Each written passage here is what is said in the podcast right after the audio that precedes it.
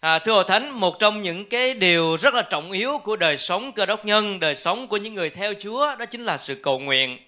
À, thế nhưng khi nói về sự cầu nguyện thì rất nhiều người con cái Chúa không biết cầu nguyện như thế nào. Hoặc là chúng ta thường đến với Chúa cầu nguyện vài phút, nêu một vài nan đề rồi sau đó cảm thấy bế tắc, không biết phải cầu nguyện tiếp theo là như thế nào hoặc thậm chí có những người rất là sợ mỗi khi được mời cầu nguyện ở trong một buổi nhóm hay là một chương trình gì đó bởi vì không biết là mình sẽ nói gì. À, cho nên có rất nhiều điều mà chúng ta cảm thấy rằng rất khó để cầu nguyện hoặc là không biết phải cầu nguyện gì hoặc là sao mình cầu nguyện được ít quá rồi mình có nói được có năm ba câu thôi rồi không biết cầu nguyện tiếp theo là gì hoặc là buổi tối hay là buổi sáng dậy thì buồn ngủ quá cầu nguyện một chút rồi mình lang mang mình không biết mình đang nói gì hay buổi tối thì mệt quá nói với Chúa câu một câu thôi Chúa ơi cảm ơn Chúa một ngày trôi qua rồi đi ngủ. Hoặc là chúng ta chỉ có ba lần cầu nguyện trong ngày đó là sáng trưa chiều và mỗi bữa ăn. À, như vậy thì rất rất là nhiều cái vấn đề sẽ liên quan đến cầu nguyện mà vấn đề cầu nguyện là một cái điều rất là trọng yếu của đời sống cơ đốc. À, cho nên buổi sáng nay thì chúng ta sẽ đụng đến vấn đề của sự cầu nguyện à, thông qua lời Chúa, nghiên cứu, suy gẫm, xem xét cái sự dạy dỗ của lời Chúa và tôi muốn gửi đến hội thánh của Chúa với cái chủ đề đó là mẫu mực của sự cầu nguyện à, qua khúc kinh thánh mà chúng ta đã đọc ở trong Matthew đoạn 6 câu 5 cho đến câu 13. À, đây là một khúc kinh thánh dạy về sự cầu nguyện. Ở trong đó thì nói về một cái bài cầu nguyện mà chúng ta thường gọi là là gì ạ? Dạ bài cầu nguyện chung. Rồi chúng ta dùng bài cầu nguyện này thường đó thì chúng ta sẽ đọc kết khi kết thúc buổi nhóm. À, tất nhiên thì cái bài cầu nguyện chung cái sự dạy dỗ của lời Chúa trong cái nội dung cầu nguyện nó không phải cái mục đích là không phải để chúng ta chỉ đọc chung với nhau kết thúc buổi nhóm. Nhưng mà ở đó là cái mẫu mực của sự cầu nguyện. Chúa dạy dỗ về sự cầu nguyện. Nó có những cái khuôn khổ có những cái khuôn mẫu có những cái thứ tự có những cái cái mối liên hệ và có những cái nội dung rất là đặc biệt ở trong đó. Và chúng ta sẽ nghiên cứu à, điều này ở trong buổi sáng nay trong sứ điệp lời của Chúa à, trước khi đi vào chi tiết của khúc kinh thánh này thì như thường lệ à, tôi sẽ giới thiệu một chút về bối cảnh để chúng ta có thể biết rõ.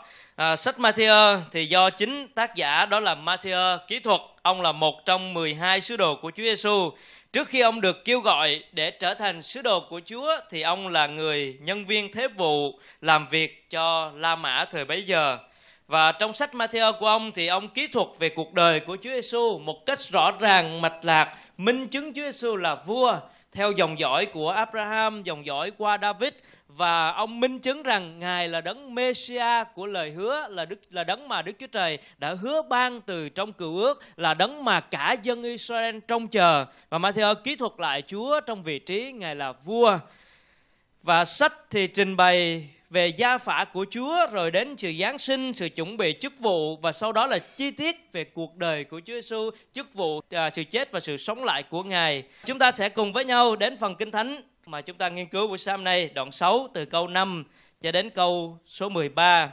À, có ba phần chính mà chúng ta sẽ học với nhau ở trong khúc kinh thánh này. Điều thứ nhất đó là cầu nguyện trong sự dạy dỗ của lời Chúa.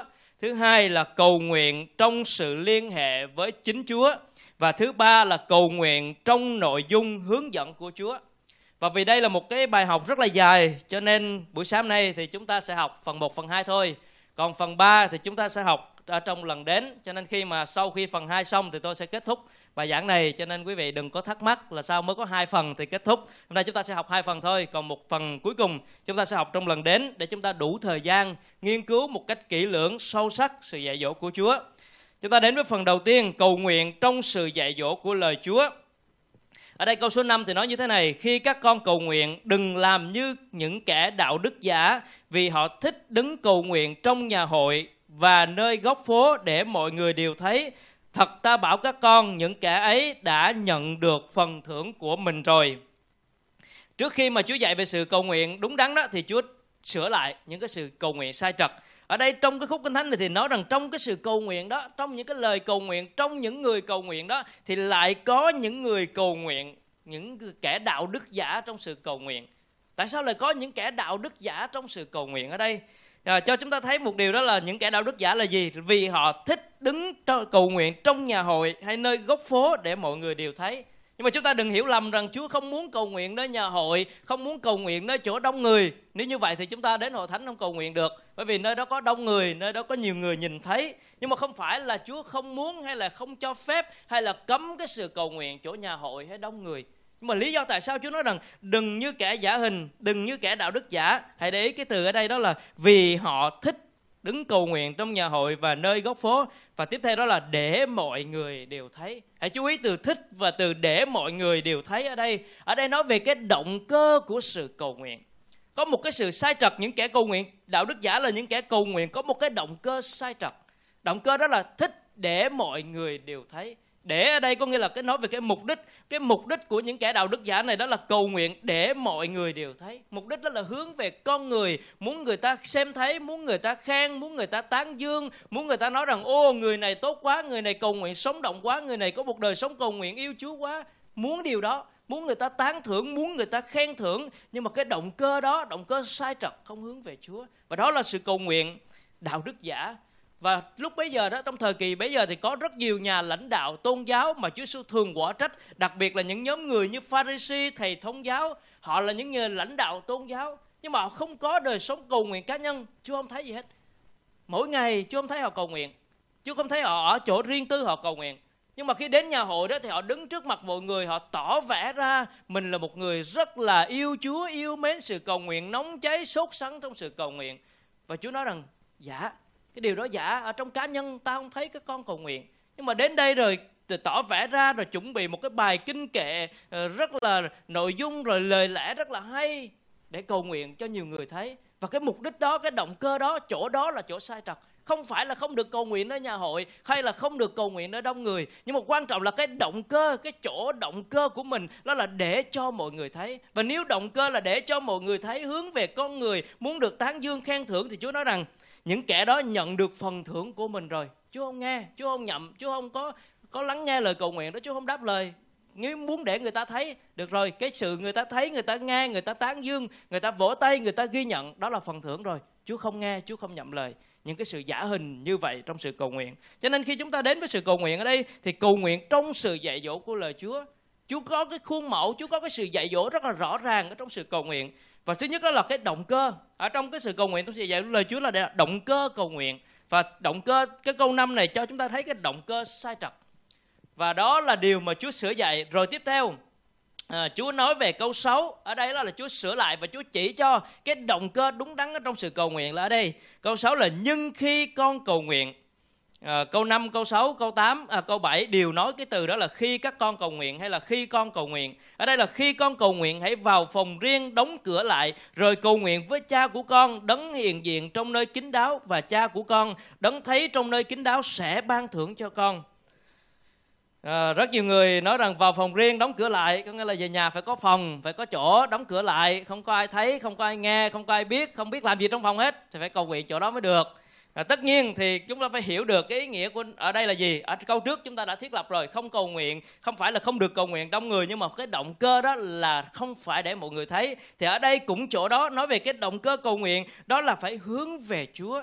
Có cái thì giờ cái chỗ mà đóng cửa lại vào phòng riêng đó là nói về cái thời gian cá nhân của sự cầu nguyện cá nhân của mỗi người, có cái thời gian cá nhân, có cái chỗ cá nhân, có cái địa điểm mà cá nhân của mình thường đến để gặp chúa ở trong sự cầu nguyện. Cho nên cái động cơ sai trật là hướng về con người, nhưng mà cái động cơ hay là mục đích đúng đắn đó là hướng về chúa. Cầu nguyện để được kết nối với chúa, cầu nguyện là vì gặp gỡ chúa, cầu nguyện là vì được tương giao với chúa, cầu nguyện đó là vì đối diện với cái sự hiện diện của chúa trong đời sống của mình. Và có cái chỗ riêng tư, có cái chỗ cá nhân, có cái thời điểm của mình mỗi một ngày, có cái chỗ riêng tư của mình đến với Chúa. Và chúng ta đang có cái thời gian đó không? Chúng ta đang có cái thời gian riêng tư cá nhân của mình đến với Chúa. Chúng ta đang có cái chỗ riêng tư của mình đến với Chúa không? Và đó chính là vào phòng riêng, đóng cửa lại. Rồi Kinh Thánh nói tiếp là gì? Cầu nguyện với ai? Ở đây đó là cầu nguyện với cha. Cái điều mà cái động cơ cầu nguyện đúng đắn là là với cha, với Chúa, với cái mối liên hệ với Đức Chúa Trời cái động cơ không phải hướng về con người, không phải vì con người. Không phải là có người này đến, có người kia đến, hay là ở trong hội thánh hôm nay có nhiều người hơn thì chúng ta cầu nguyện khác hơn, có ít người hơn, chúng ta cầu nguyện khác hơn. Không phải không phải hướng về con người. Nhưng mà cái chỗ cầu nguyện, cái động cơ cầu nguyện đó là cầu nguyện với cha, hướng về chúa và à, đấng hiện diện trong nơi kín đáo, đấng thấy trong nơi kín đáo sẽ ban thưởng cho con. Và nếu với những người có cái đời sống cá nhân cầu nguyện đó, ở trong nơi kín đáo, ở trong nơi riêng tư, có chỗ riêng tư của mình với Chúa Chúa nghe. Chúa nhậm lời. Chúa thấy chỗ đó. Chúa trong thấy trong nơi kính đáo Biết trong nơi kính đáo Hiện diện trong nơi kính đáo đó. Ban thưởng. Ban thưởng có nghĩa là ngày nghe ngày đáp lời. Những cái người có cái tấm lòng có cái động cơ cầu nguyện đúng đắn hướng về chúa và có cái thời giờ cá nhân. À, nói về điều này thì chúng ta phải nói ngay đến cái đấng dạy dỗ. Điều này đó là Chúa Giêsu của chúng ta. Mát đoạn 1 câu 35 thì nói như thế này: Sáng hôm sau khi trời vẫn còn tối, Ngài bước ra, Ngài đã thức dậy bước ra đi vào nơi thanh vắng và cầu nguyện tại đó. À, đôi khi tôi đọc khúc kinh thánh này tôi không biết tại sao Chúa Giêsu phải đi vào nơi thanh vắng và thường xuyên Ngài phải đi vào nơi thanh vắng cầu nguyện. À, bây giờ tôi hiểu được một điều đó là Chúa Giêsu ngài có cái thời gian cá nhân của ngài có cái chỗ riêng tư vào phòng riêng đóng cửa lại. Chúa Giêsu không có cái phòng để mà ngài vào ngài đóng cửa lại khóa cửa lại không cho ai thấy nhưng mà Chúa Giêsu có cái chỗ riêng tư của ngài cầu nguyện đó là vào nơi thanh vắng yên tĩnh để gặp gỡ riêng với Đức Chúa Trời và cái đối tượng của ngài cầu nguyện đó là hướng về Chúa không phải hướng về con người Ngài hướng về Đức Chúa Trời với cha của Ngài, Ngài hướng về Chúa và Ngài cầu nguyện. Rồi sau đó thì Kinh Thánh chỗ cũng mát đoạn 1 câu 3 36 37 thì nói rằng các môn đồ đi tìm Chúa Giêsu rồi họ gặp Ngài ở chỗ đó rồi họ họ nói với Ngài rằng họ đang tìm Ngài. Tại sao các môn đồ đi tìm và gặp được Chúa? Bởi vì họ biết Chúa có những cái chỗ rất là quen thuộc mà Ngài cầu nguyện. Ngài có một cái đời sống riêng tư cầu nguyện, Ngài có cái chỗ rất là quen thuộc Ngài cầu nguyện. Rồi một chỗ khác ở trong uh, Luca đoạn 22 câu 39 thì nói rằng sau đó Đức Chúa Giêsu đi ra và lên núi Ô Liêu theo như thói quen. Và đây là buổi tối cuối cùng trước khi Chúa Giêsu bị bắt. Hãy nhớ rằng chỉ còn vài tiếng đồng hồ nữa thôi Chúa Giêsu phải bị bắt, Ngài bị đối diện với sự, sự bắt bớ, sự chết của Ngài. Nhưng mà điều Ngài làm đó là cầu nguyện. À, nếu mà chúng ta còn vài tiếng đồng hồ nữa đối diện với một điều gì đó rất là khủng hoảng, rất là lớn lao, cần phải quyết định, chúng ta làm gì? Chắc là chúng ta rất là rối loạn và không đủ nghĩ đâu. Bây giờ làm gì có thời gian để cầu nguyện? À, không phải như vậy. Nhưng mà Chúa Giêsu chỉ còn vài tiếng đồng hồ nữa thôi ngài lên thập tự giá. Nhưng mà giờ phút đó thì giờ Chúa Giêsu cầu nguyện. Và kinh thánh thì nói rằng ngài đi sau đó Đức Chúa Giêsu đi ra và lên núi Ô Liêu theo như thói quen thói quen của Chúa đến giờ, đến cái thời điểm của Chúa, ngài đi cầu nguyện. Ngài đi lên trên núi Ô Liêu ngài đến vườn Gethsemane, chỗ riêng tư ngài cầu nguyện. Và tại chỗ đó Juda đã đi trước rồi, nhưng mà Juda vẫn biết Chúa Giêsu cầu nguyện ở tại vườn Gethsemane đó. Bởi vì ngài, ông biết được Chúa có cái thói quen cầu nguyện. Và đó là cái chỗ riêng tư, vào phòng riêng, đóng cửa lại. Đức Chúa Trời đấng thấy nơi kín đáo, đấng hiện diện trong nơi kín đáo, nghe cái lời cầu nguyện đó và chúng ta cần phải biết cái động cơ cầu nguyện của chúng ta đó là hướng về Chúa, có cái thời gian riêng tư ở riêng với Chúa, cá nhân của mình mỗi một người phát triển cái sự cầu nguyện của mình với Chúa. Và đó chính là cái sự dạy dỗ đúng đắn mà Chúa dành cho đời sống của chúng ta. Chúa Giêsu làm gương mẫu điều này rất tốt cho chúng ta ở trong đời sống cầu nguyện. Chúa Giêsu liên tục làm điều đó, có cái chỗ riêng tư cầu nguyện mà các môn đồ đều biết cả. Mỗi khi họ đi tìm Chúa đó, sáng thức dậy, họ Chúa dậy sớm lắm. Chúa thức dậy sáng hôm sau mà Chúa thức dậy sớm, Chúa đi cầu nguyện. Họ dậy không thấy Chúa đâu hết. Họ biết rồi, Chúa đi đến cái chỗ đó rồi. Chúa cầu nguyện ở đó. Họ kéo nhau lên đó. Họ chờ. Chúa cầu nguyện xong, cái họ nói với Chúa Chúa ơi, các môn đồ đang tìm thầy, tụi chúng con đang tìm thầy. Họ biết hết cái chỗ Chúa cầu nguyện, họ biết cái chỗ riêng tư Chúa cầu nguyện. Họ đến đó họ tìm Chúa. Cho nên Chúa Giêsu là cái gương mẫu tốt nhất cho sự cầu nguyện của chúng ta động cơ của sự cầu nguyện đó là phải liên hệ với cha phải có cái tấm lòng của mình có cái động cơ của mình bên trong đó là để gặp chúa để ở riêng với chúa để cá nhân của mình cầu nguyện. Không phải là cái sự giả hình à, hướng về con người vì con người hay là mong đợi con người đáp ứng. Là chúa nói chỗ có cái chỗ mà kinh thánh câu cuối câu 5 cuối câu 6 đó là có cái chỗ ban thưởng. Câu 6 thì nói rằng sẽ được sẽ à, sẽ ban thưởng cho con. Cái chỗ kín đáo chỗ riêng tư đó cái chỗ chân thật của động cơ đó chúa ban thưởng còn cái chỗ động cơ sai trật hướng về con người đó không có thưởng gì hết chúa không nghe gì hết chúa không đáp lời chúa không đá động đến. Rồi cái trong cái nội dung của sự cầu nguyện tiếp theo câu 7 câu 8 ở đây Kinh Thánh nói rằng khi các con cầu nguyện là tiếp tục cái cụm từ này khi các con cầu nguyện là cái sự hướng dẫn cho mình đây. Đừng dùng những lời sáo rỗng như dân ngoại vì hễ nói nhiều à, thì vì hễ vì họ nghĩ hễ nói nhiều thì được nhậm đừng bắt chước họ vì cha các con biết các con cần gì trước khi các con cầu xin ngài ở đây nói điều gì? Ở đây nói là cầu nguyện á thì đừng có dùng những lời sáo rỗng nè nói nhiều nè hay là lặp đi lặp lại nè. À, nếu chúng ta không thật sự hiểu được điều này thì chúng ta nghĩ rằng bây giờ không được lặp đi lặp lại thì mình cầu nguyện gì? Cầu nguyện lần thôi. Không được thôi. Không được lặp đi lặp lại. Hay là đừng nói nhiều. Vậy cầu nguyện ngắn ngắn thôi. Vài phút được rồi. Nói nhiều quá chúa kêu đừng nói nhiều đừng có nói nhiều đừng lặp đi lặp lại gì hết thì chúng ta cầu nguyện ngắn ngắn thôi hai ba phút kết thúc. Hoặc là cầu nguyện chuyện gì đến với Chúa nói với Chúa xong rồi đó con cầu nguyện một lần thôi chứ con không dám lặp đi lặp lại nhiều lần mất công Chúa không nghe. Không phải như vậy. Mà chúng ta phải hiểu được cái chỗ này là Chúa nói điều gì. Ở đây Chúa muốn nói về cái tấm lòng của sự cầu nguyện. Cầu nguyện là có suy nghĩ cầu nguyện là có nội dung không phải đọc kinh. Ở đây nói rằng đừng giống đừng giống như người ngoại đừng à, đừng à, đừng dùng những lời sáo rỗng như dân ngoại. Câu 8 là đừng bắt trước họ. Đừng có giống người ngoại đừng có bắt trước người ngoại.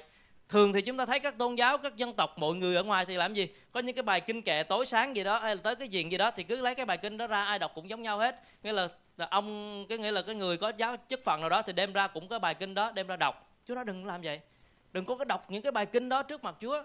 Chúa nói chúa mệt lắm. Trong ai sai thì chúa nói đừng có đến làm phiền chúa như vậy chú mệt lắm không có nghe những cái bài bài kinh đó cứ đọc tới đọc lui đọc tới đọc lui ea à, mà không có cái giá trị không có ý nghĩa gì những lời sáo rỗng như vậy chú không nghe nhưng mà đây chú muốn nói về cái tấm lòng cầu nguyện có nghĩa là có cái sự suy nghĩ của mình và có cái lòng của mình để đằng sau những cái từ ngữ mà mình cầu nguyện dâng lên Chúa. Chúa Giêsu ở trong vườn Gethsemane Chúa Giêsu cầu nguyện điều gì? Cha ơi, nếu có thể được, xin cho chén này lìa khỏi con, dù vậy không theo ý con mà theo ý cha. Chúa Giêsu cầu nguyện câu này mấy lần ạ? À? Câu Chúa Sư cầu nguyện câu này mấy lần? Không, Chúa Sư cầu nguyện mấy lần? Ba lần. Chúa Sư cầu nguyện xong, Chúa Sư quay lại các môn đồ, Chúa Sư đi tiếp cầu nguyện, Chúa Sư quay lại các môn đồ, Chúa Sư quay lại cầu nguyện ba lần như vậy, cùng có một câu à. Mà đây thì Chúa nói đừng nói nhiều, đừng lặp đi lặp lại, mà Chúa Sư thì cầu nguyện có một câu thôi. Như vậy thì có cái sự mâu thuẫn gì ở đây không? Tất nhiên là không. Không thể nào kinh thánh mâu thuẫn được. Nhưng mà ở đây cho chúng ta thấy một điều đó là Chúa nói về cái tấm lòng cầu nguyện. Chúa Sư ba lần lặp lại chỉ có một câu nhưng mà với một cái tấm lòng khẩn thiết, đau thương, thậm chí là mồ hôi đổ ra như giọt máu lớn trong cái sự đau thương khẩn thiết đến với Đức Chúa Trời, khẩn xin Ngài trong cái sự cùng cực của việc mà Chúa Giêsu sắp đối diện mang lấy tội lỗi của nhân loại. Chúa Giêsu khẩn thiết, Chúa Giêsu Ngài dốc đổ lòng của mình cầu nguyện. Ba lần lặp lại cùng một nội dung nhưng mà với một tấm lòng của sự khẩn thiết, dốc đổ nỗ lực của sự cầu nguyện đến với Đức Chúa Trời. Không phải là cầu nguyện sáo rỗng, không phải là Chúa Giêsu đến cầu nguyện xong quay trở lại rồi đến nói lại ba lần như vậy, sáo rỗng không suy nghĩ, không để tâm gì hết. Nhưng mà để ý rằng Chúa Giêsu để lòng của mình ở trong cái lời cầu nguyện đó. Và đó là chính là điều mà mà chúng ta rất là cần ở trong cái đời sống cầu nguyện của mình. Phải để lòng của mình trong những cái câu chữ mình nói. Cá nhân tôi cũng cũng rất là uh, vấp phải cái điều này. Đôi khi sáng thức dậy thì tôi có một thói quen đó là sáng thức dậy cầu nguyện trước khi mình ra khỏi nhà. Nhưng mà đôi những lúc bận rộn, những lúc mà cái tâm trí của mình nó có nhiều vướng bận, mình cầu nguyện xong mình cũng không nhớ mình cầu nguyện cái gì rồi mình đứng dậy mình đi hoặc là mình nói vài câu rồi mình xong rồi đó. Sáng nay con cầu nguyện với Chúa xong rồi. Con đã thực hành xong cái đời sống à, cơ đốc của mình là có cái thời gian sáng ngủ dậy cầu nguyện trước khi ra ngoài à, rồi xong rồi. Như vậy thì nó không có cái tấm lòng ở trong cái sự cầu nguyện đó. Và cá nhân tôi cũng cũng vấp phải điều này. Cho nên chúng ta phải rất là cẩn thận. Chúa nói nếu mà như vậy đó thì chúng ta đang nói những lời sáo rỗng. Không có nội dung gì hết. Không có ý nghĩa gì hết và làm như vậy thì giống dân ngoại chạy đến vì hình thức tôn giáo. Cầu nguyện nó không phải là cái trách nhiệm tôn giáo, nó không phải là trách nhiệm lễ nghi. Chút xíu nữa chúng ta sẽ nói rất là rõ về cái chuyện này hơn một chút nữa, nhưng mà cầu nguyện đó là cái sự chúng ta được đến với Chúa, đó, đến với cái tấm lòng, đến với Chúa, cái tấm lòng của mình không có để đó. Chúa thấy, Chúa biết, Chúa nói là Chúa hiện diện trong chỗ không có ai thấy, không có ai biết, nhưng mà Chúa biết mình ở chỗ đó. Cho nên chúng ta phải cầu nguyện, phải có cái tấm lòng của mình ở trong đó. Và đó chính là điều mà Chúa Giêsu dạy dỗ mình ở trong cái sự cầu nguyện. À, để kết thúc cái phần số 1 này thì chúng ta xem thêm một chút nữa ở câu số 9 phần A. Vậy các con hãy cầu nguyện như thế này. Đó. Khi mà các môn đồ đến cầu nguyện, nói với Chúa rằng cầu nguyện trong Luca đó thì các môn đồ đến xin Chúa dạy cầu nguyện thì Chúa Giêsu nói là được rồi dạy cầu nguyện hay là đây Chúa Giêsu thiết lập sự cầu nguyện thì Chúa Giêsu sau khi sửa dạy xong câu 9 ngày nói vậy đó là kết luận của phần này thì vậy các con phải cầu nguyện như vậy vậy các con hãy cầu nguyện như thế này có nghĩa là à, bây giờ hãy cầu nguyện là nó như thế này có nghĩa là có cái sự dạy dỗ của lời Chúa. Cho nên chúng ta đặt cái phần đầu tiên của mình đó là cầu nguyện trong sự dạy dỗ của lời Chúa là bởi vì Chúa nói rằng cầu nguyện như thế này có nghĩa là có cái sự dạy dỗ của Chúa trong sự cầu nguyện. Không phải là mình muốn cầu nguyện gì, mình cầu nguyện. Chúa có cái sự dạy dỗ. Vậy các con hãy cầu nguyện như thế này. Ờ, thì không phải là cầu nguyện như thế này, có nghĩa là không phải là học thuộc như thế này, rồi đọc như thế này. Có nghĩa là hãy cầu nguyện như thế này là không phải là học thuộc đi, rồi đọc đi đến với Chúa, đọc như vậy là xong. Không phải như vậy. Cầu nguyện như thế này có nghĩa là theo cái khuôn mẫu này, theo cái sự hướng dẫn này, theo cái thứ tự này, chúng các con hãy cầu nguyện như vậy, theo cái sự dạy dỗ, theo cái thứ tự. Mà chúng ta sẽ nói cái cái cái đó trong phần 3 ở trong bài giảng lần đến. Nhưng mà Chúa nói rằng cái sự cầu nguyện đó là có cái sự dạy dỗ, cầu nguyện như thế này, theo như cái sự hướng dẫn này của Chúa đó, cho nên là chúng ta phải để ý cái câu cái bài cầu nguyện này đó thì là bài cầu nguyện mà chúng ta đặt là cầu nguyện chung. Rồi chúng ta đọc với nhau khi kết thúc buổi nhóm. Nhưng mà khi chúng ta đọc khi chúng ta cầu nguyện thì hãy để ý đây là cái sự dạy dỗ của Chúa. Nó có cái mẫu mực có cái sự hướng dẫn. Cho nên cầu nguyện phải đến với Chúa và đọc cầu nguyện. Cái lời cầu nguyện này nó phải đến trong cái sự suy gẫm và hiểu được cái ý nghĩa của bài cầu nguyện này. Không phải là chỉ là đọc theo cái câu chữ cầu nguyện như thế này. Không phải là theo cái câu, câu chữ này nhưng mà theo cái nội dung mà Chúa hướng dẫn ở đây. Cho nên cái phần đầu tiên của chúng ta học đó cầu nguyện trong sự hướng dẫn của của lời Chúa đó cầu nguyện trong sự dạy dỗ của lời Chúa là nói về cái động cơ cầu nguyện và nói về tấm lòng cầu nguyện. À, cho nên chúng ta cần phải uh, sửa lại nếu mà cái động cơ của mình sai trật, sửa lại nếu tấm lòng của mình chưa đúng đắn, phải sửa lại trước khi đi vào cái khuôn mẫu của sự cầu nguyện. Cho nên xin Chúa giúp đỡ cho chúng ta. Đó là cái chúng ta phải hướng về Chúa, cầu nguyện là liên hệ với Chúa, có cái tấm lòng ở trong cái lời cầu nguyện của mình, không phải là trách nhiệm của tôn giáo, không phải là nó là con là một cơ đốc nhân cho nên con phải cầu nguyện, hội thánh dạy cầu nguyện à, thì về nhà cứ ngồi ở cầu nguyện mà không có để tâm, không để lòng và nếu mà làm như vậy thì Chúa không nghe, Chúa không nhậm, Chúa không đáp lời. Rồi sao mình cứ nói rằng ờ, tôi cũng cầu nguyện rồi mà, sao không thấy Chúa nghe, không thấy trả lời gì hết. Cho nên chúng ta phải hiểu rất là rõ cái chỗ động cơ, cái chỗ tấm lòng của sự cầu nguyện của mình. Rồi chúng ta sẽ đi đến phần thứ hai. Đó là cầu nguyện trong sự liên hệ với chính Chúa. Chúng ta xem từ câu số 9 phần B cho đến à, câu số 13 là trọng tâm là nội dung của cái bài cầu nguyện này thì điều thứ hai đó là cầu nguyện trong sự liên hệ với chính Chúa. Cái mở đầu lời cầu nguyện Chúa nói rằng vậy các con hãy cầu nguyện như thế này, bắt đầu bằng chữ bằng chữ gì ạ? Dạ, bắt đầu bằng chữ lạy cha. Điều này có nghĩa gì?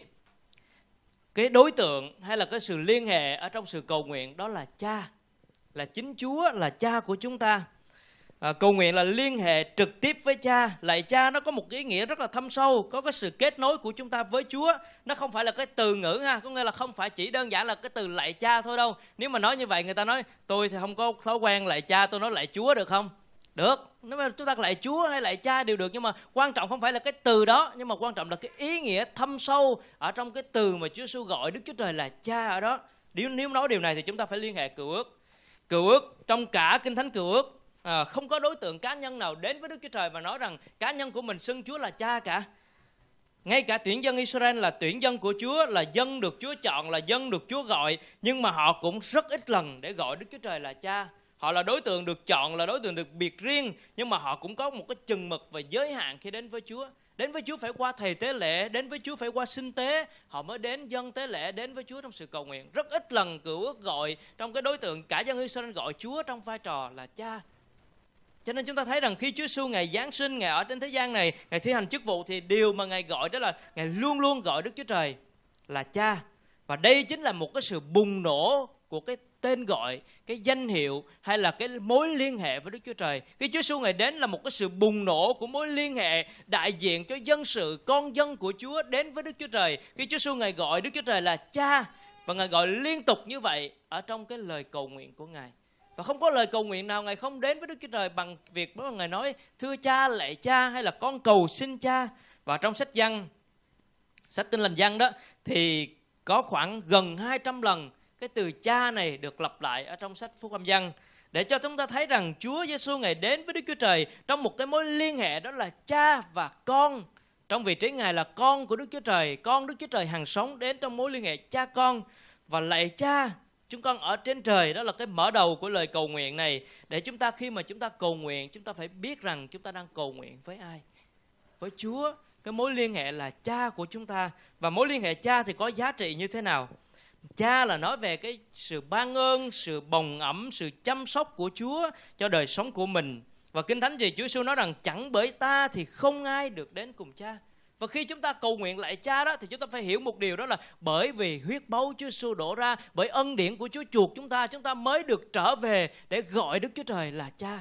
Không có Chúa Giêsu, chúng không có trên không có qua Chúa Giêsu, không có một đối tượng cá nhân nào đến Đức Chúa Trời có thể gọi ngài là cha cả. Cho nên cái chữ cha này nó có một cái giá trị rất là thâm sâu ở trong mối liên hệ của chúng ta với Chúa qua huyết báu Chúa Giêsu.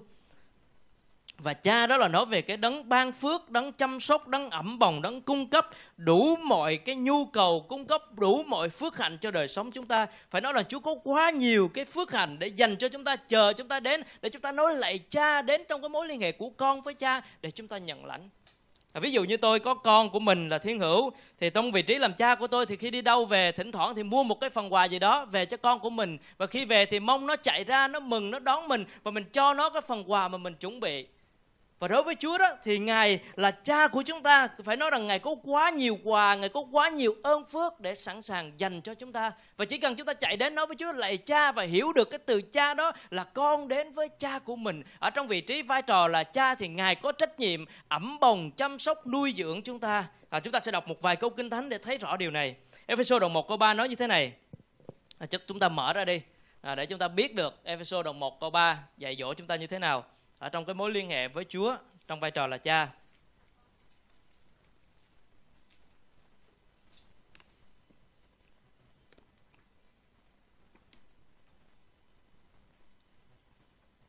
Chúng ta có chưa? Ephesos đoạn 1 câu số 3. À, xin mời chúng ta cùng đọc.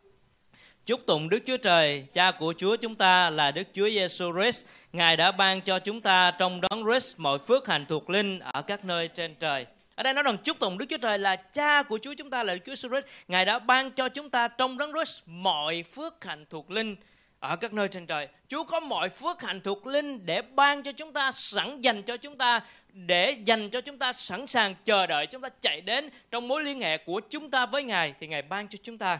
Một câu nữa ở trong Matthew trở lại Matthew mà mình đang học. À, Chúa cũng nói tiếp cái sự cầu nguyện đó một phần nữa trong đoạn 7. Matthew đoạn 7 câu 11 Kết thúc của cái sự cầu nguyện này thì Chúa nói như thế này.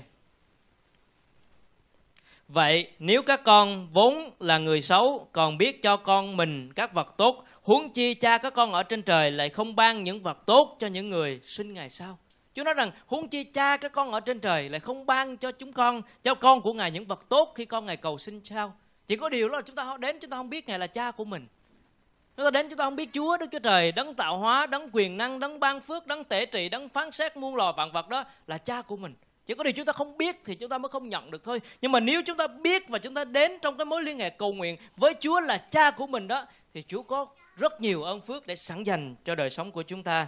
Cho nên cầu nguyện không phải là nghi thức tôn giáo, cầu nguyện không phải là lễ nghi, không phải là cái trách nhiệm ép buộc đời sống cơ đốc nhân, nhưng phải nhớ rằng cầu nguyện đó là nhận lãnh ơn phước từ cha. Cầu nguyện là để chúng ta nhận lãnh ơn phước từ cha. Có thể điều này sẽ thay đổi cái suy nghĩ của chúng ta, thay đổi cái sự hiểu biết của chúng ta về sự cầu nguyện. Cầu nguyện không phải là trách nhiệm, không phải là nghĩa vụ, không phải là cái sự mệt mỏi cầu nguyện, cảm thấy nó nặng nề. Cầu nguyện chính là cái lúc mà chúng ta đến để nhận ơn phước từ cha.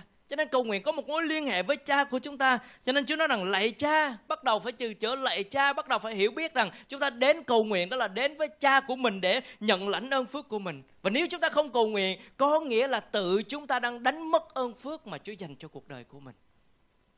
Cho nên nếu không cầu nguyện chúng ta tự đánh mất mình ra khỏi ơn phước của Chúa. Cho nên nếu đời sống cầu nguyện của chúng ta mệt mỏi, đời sống cầu nguyện chúng ta yếu đuối, thậm chí chúng ta lãng quên trong sự cầu nguyện tự mình đánh mất những phước hạnh mà Chúa ban cho mình. Không cần phải hỏi tại sao con theo Chúa, con đi nhà thờ con không được phước. Bởi vì con không có cầu nguyện cho nên con không có thấy phước hạnh gì hết. Cho nên cái cầu nguyện đó là lúc mà chúng ta đến với Đức Chúa Trời trong mối liên hệ với chính Ngài và là lúc mà Chúa sẵn sàng ban những phước hạnh của Ngài cho đời sống của chúng ta. Cho nên hãy sẵn sàng để đến với Chúa nhận phước hạnh của Chúa qua sự cầu nguyện. Và chúng ta để ý những cái câu kinh thánh tôi muốn đi qua sơ bộ trước, những câu kinh thánh ở trong bài cầu nguyện này. rồi sau đó thì chúng ta sẽ học kỹ trong phần 3. Ở đây nói rằng lạy cha, chúng con ở trên trời, đó là bắt đầu với mối liên hệ với cha, rồi danh cha được tôn thánh là nói về cầu nguyện để cho danh của Chúa rồi vương quốc cha được đến là cầu nguyện cho nước Chúa, ý cha được nên là cầu nguyện cho ý của Chúa được thực hiện. Xin cho chúng con hôm nay đồ ăn đủ ngày đó là cầu nguyện xin sự chu cấp từ cha. Rồi xin tha thứ tội lỗi chúng con là cầu nguyện xin sự tha thứ từ cha. Xin chớ để chúng con bị cám dỗ là cầu nguyện xin sự gìn giữ giải cứu của cha. Có nghĩa là cái cái mối liên hệ với cha nó xuyên suốt ở trong cái bài cầu nguyện này. Đó là danh cha, là vương quốc cha, là ý cha, là sự chu cấp từ cha, sự tha thứ từ cha, sự giải cứu gìn giữ của cha ở trong đời sống của mình. Và tất cả nội dung của cái bài cầu nguyện này, cái sự hướng dẫn của sự cầu nguyện này nó phải liên hệ với cha. Và mình có điều đó trong sự cầu nguyện của mình không? Có không? Có cái sự cầu nguyện liên hệ đó ở trong cái cái đời sống cầu nguyện của mình không? Có biết rằng mình đang kết nối với cha, đang liên hệ với cha, đang đến với cha của mình không? Hay là chúng ta chỉ có cầu nguyện và không hiểu được cái điều đó thì đây là cái khuôn mẫu, đây là cái sự dạy dỗ buổi sáng nay để chúng ta có thể nhận lãnh ra, nhận ra và hiểu ra, để chúng ta có thể đến và nhận lãnh ơn phước từ đức chúa trời và tôi tôi suy nghĩ cái cái cái sứ điệp này tôi rất được ờ, đánh động bởi vì mình thấy được cái chính mình ở trong mối liên hệ với Đức Chúa Trời. Và đó là điều rất là tuyệt vời, rất là thâm sâu ở trong mối liên hệ của chúng ta với Chúa. Cớ sao chúng ta lại bỏ qua cái mối liên hệ này? Cớ sao chúng ta lại bỏ qua cái cơ hội để nhận lãnh ơn phước này? Và cầu nguyện là lúc chúng ta nhận lãnh ơn phước. Không phải cầu nguyện đó là trách nhiệm tôn giáo, không phải là lễ nghi, không phải là sự mệt mỏi, không phải là sự cố gắng không có gì hết. Cầu nguyện chỉ đơn giản là đến với cha, liên hệ với cha và nhận lãnh ơn phước từ cha cho nên chúng ta được đến với cha qua sự cầu nguyện và chỉ có cái sự cầu nguyện thôi thì chúng ta mới được kết nối trực tiếp với Đức Chúa Trời của mình. Được đến với cha qua sự cầu nguyện. Cho nên xin Chúa giúp đỡ để chúng ta thấy được. Và đừng ai, đừng ai đánh mất cái ơn phước của mình. Mỗi người Chúa nói rằng Chúa có quá nhiều phước hạnh thuộc linh ở trên trời ban cho chúng ta. Chúa có quá nhiều cái điều tốt mà lại không ban cho những người cầu xin ngày sau. Chỉ có điều chúng ta không xin. Chúng ta không đến, chúng ta không có cầu nguyện Ờ, Chúa nói rằng à, trước hết thì tìm kiếm vương quốc Đức Chúa Trời và sự công chính của Ngài đến với Chúa trong sự cầu nguyện đi, rồi Ngài ban cho thêm mọi điều khác nữa. Cho nên Chúa Ngài có quá nhiều điều tốt lành để ban cho chúng ta, đến để nhận lãnh mà thôi. Khi mà đến trong sự cầu nguyện là đến để nhận lãnh ơn phước. Và khích lệ hội thánh hãy đến để tìm phước của Chúa, hãy đến với Chúa cầu nguyện trong mối liên hệ mình là con với Cha. Lúc đó chúng ta sẽ thấy được phước hạnh của Chúa tuôn đổ trong đấng Christ thì chúng ta có mọi phước hạnh thuộc linh. Đức Chúa Trời đã sắm sẵn mọi phước hạnh thuộc linh ở các nơi trên trời để đổ xuống cho chúng ta qua sự cầu nguyện. Cho nên chúng ta phải đến với Chúa, hãy ở riêng với Chúa, dành thời gian của mình đến với Chúa, cầu nguyện với Chúa để chúng ta nhận lãnh ơn phước đó. Cho nên cái đời sống phước hạnh, đời sống tăng trưởng, đời sống mạnh mẽ, đời sống quyền năng, đời sống kết quả cho Chúa đó thì ở chỗ cầu nguyện. Tại sao Chúa nói rằng ngoài ta các con không làm chi được? Thì là chỗ chúng ta không kết nối với cha thì chúng ta làm gì? Không có ơn phước nào từ cha hết, không nhận lãnh điều gì hết. Tin chúa xong là chúng ta được sự cứu rỗi rồi. Nhưng mà trong hành trình đó chúng ta cứ chờ như vậy, không có một cái sự tăng trưởng kết quả nào hết, là bởi vì chúng ta không kết nối với cha. Anh chị em hãy để ý, những cái người trong kinh thánh, những người họ đến với Chúa trong sự cầu nguyện, họ dầm thấm với Chúa trong sự cầu nguyện. Ngay cả cụ Sê-môn và bằng An Ne ở trong kinh thánh Tân ước, không làm gì chức vụ gì trong đền thờ hết cái điều bà Anna là người quá chồng rồi, từ khi còn trẻ cưới chồng rồi, chồng mất rồi, ở nhà rồi, cầu nguyện thôi. Cầu nguyện thôi nhưng mà bà trong đợi cầu nguyện được gặp gỡ Chúa Giêsu và trong cái sự Giáng sinh, trong cái thời khắc vô cùng quan trọng. Cho nên cái sự cầu nguyện đó là chúng ta nhận ơn phước từ Chúa. Cầu nguyện đó là chúng ta kết nối trực tiếp với Đức Chúa Trời. Mối liên hệ của chúng ta với Ngài cầu nguyện để chúng ta được lớn lên, tăng trưởng, được kết quả văn đoạn 15 đó thì là cái bằng chứng, là cái cách để chúng ta đến để kết quả trong đời sống, trong chức vụ, trong cái cá nhân, trong riêng tư của mình, hoặc là trong những cái cái công trường mà mình đang hầu về Chúa. Đến với Chúa, đến với Cha trong mối liên hệ. Phải nhớ một điều, khi chúng ta đến cầu nguyện đó, thì phải nhớ rằng đầu cầu nguyện là chúng ta đang đến với Cha. Và Cha có quá nhiều ơn phước đã sẵn sàng. Chúa nói là Chúa ngồi, Chúa sẵn sàng. Chúa có quá nhiều phước Chúa sẵn sàng để ban cho con cái của Ngài. Ngài không ban những điều tốt cho những người cầu xin Ngài sao? Chạy đến cầu nguyện với Chúa. Chúa ban cho những điều rất là tốt đẹp, ban cho những cái cái phước hạnh của Chúa, những cái ân tứ, những cái phước hạnh. Chúa nói rằng mọi phước hạnh thuộc linh, Chúa ban hết cho chúng ta khi những người con chạy đến với Ngài nhưng mà nhớ cầu nguyện là hướng về Chúa, cái động cơ nó phải đúng đắn, cái tấm lòng nó phải có trong cái sự cầu nguyện. Cầu nguyện đó là liên hệ với chính Chúa, cho nên được đến cùng cha qua sự cầu nguyện. Cho nên khích lệ thánh của Chúa, hiểu được điều này và áp dụng điều này ở trong đời sống của mình ở trong cái sự cầu nguyện của mình. Còn phần đến thì chúng ta sẽ nói rõ hơn về cái nội dung của bài cầu nguyện từng chi tiết à, danh cha rồi vương quốc cha ý cha rồi xin cho con đồ ăn đủ ngày là sao tha thứ như thế nào rồi cứu chúng con khỏi cám dỗ như thế nào thì chúng ta sẽ nói ở trong bài giảng lần đến. Nhưng mà lần này chúng ta sẽ cùng với nhau để thực hành đời sống cầu nguyện của mình. Hãy nhớ rằng cầu nguyện không phải là trách nhiệm lễ nghi tôn giáo. Hãy nhớ rõ điều đó trong tâm trí của mình. Khi nào mình cảm thấy ồ mệt mỏi quá tâm trí của mình có nhiều vướng bận quá thì hãy nhớ với Chúa hãy nhớ rằng chúng ta đến với Chúa đi Chúa sẽ giúp đỡ cho đời sống của chúng ta. Hãy nhớ Chúa Giêsu trong những cái thời khắc cuối cùng cuộc đời Ngài, trong những cái lúc phải đối diện với cái sự lên thập từ giá đó, chỉ vài tiếng đồng hồ nữa thôi, nhưng mà điều Ngài vẫn làm đó là cầu nguyện. Cho nên hãy cầu nguyện, hãy đến với Chúa là liên hệ trực tiếp với Chúa, là nhận ơn phước từ Chúa. Giờ này chúng ta sẽ áp dụng điều mà chúng ta nghe ở trong đời sống của mình qua sự cầu nguyện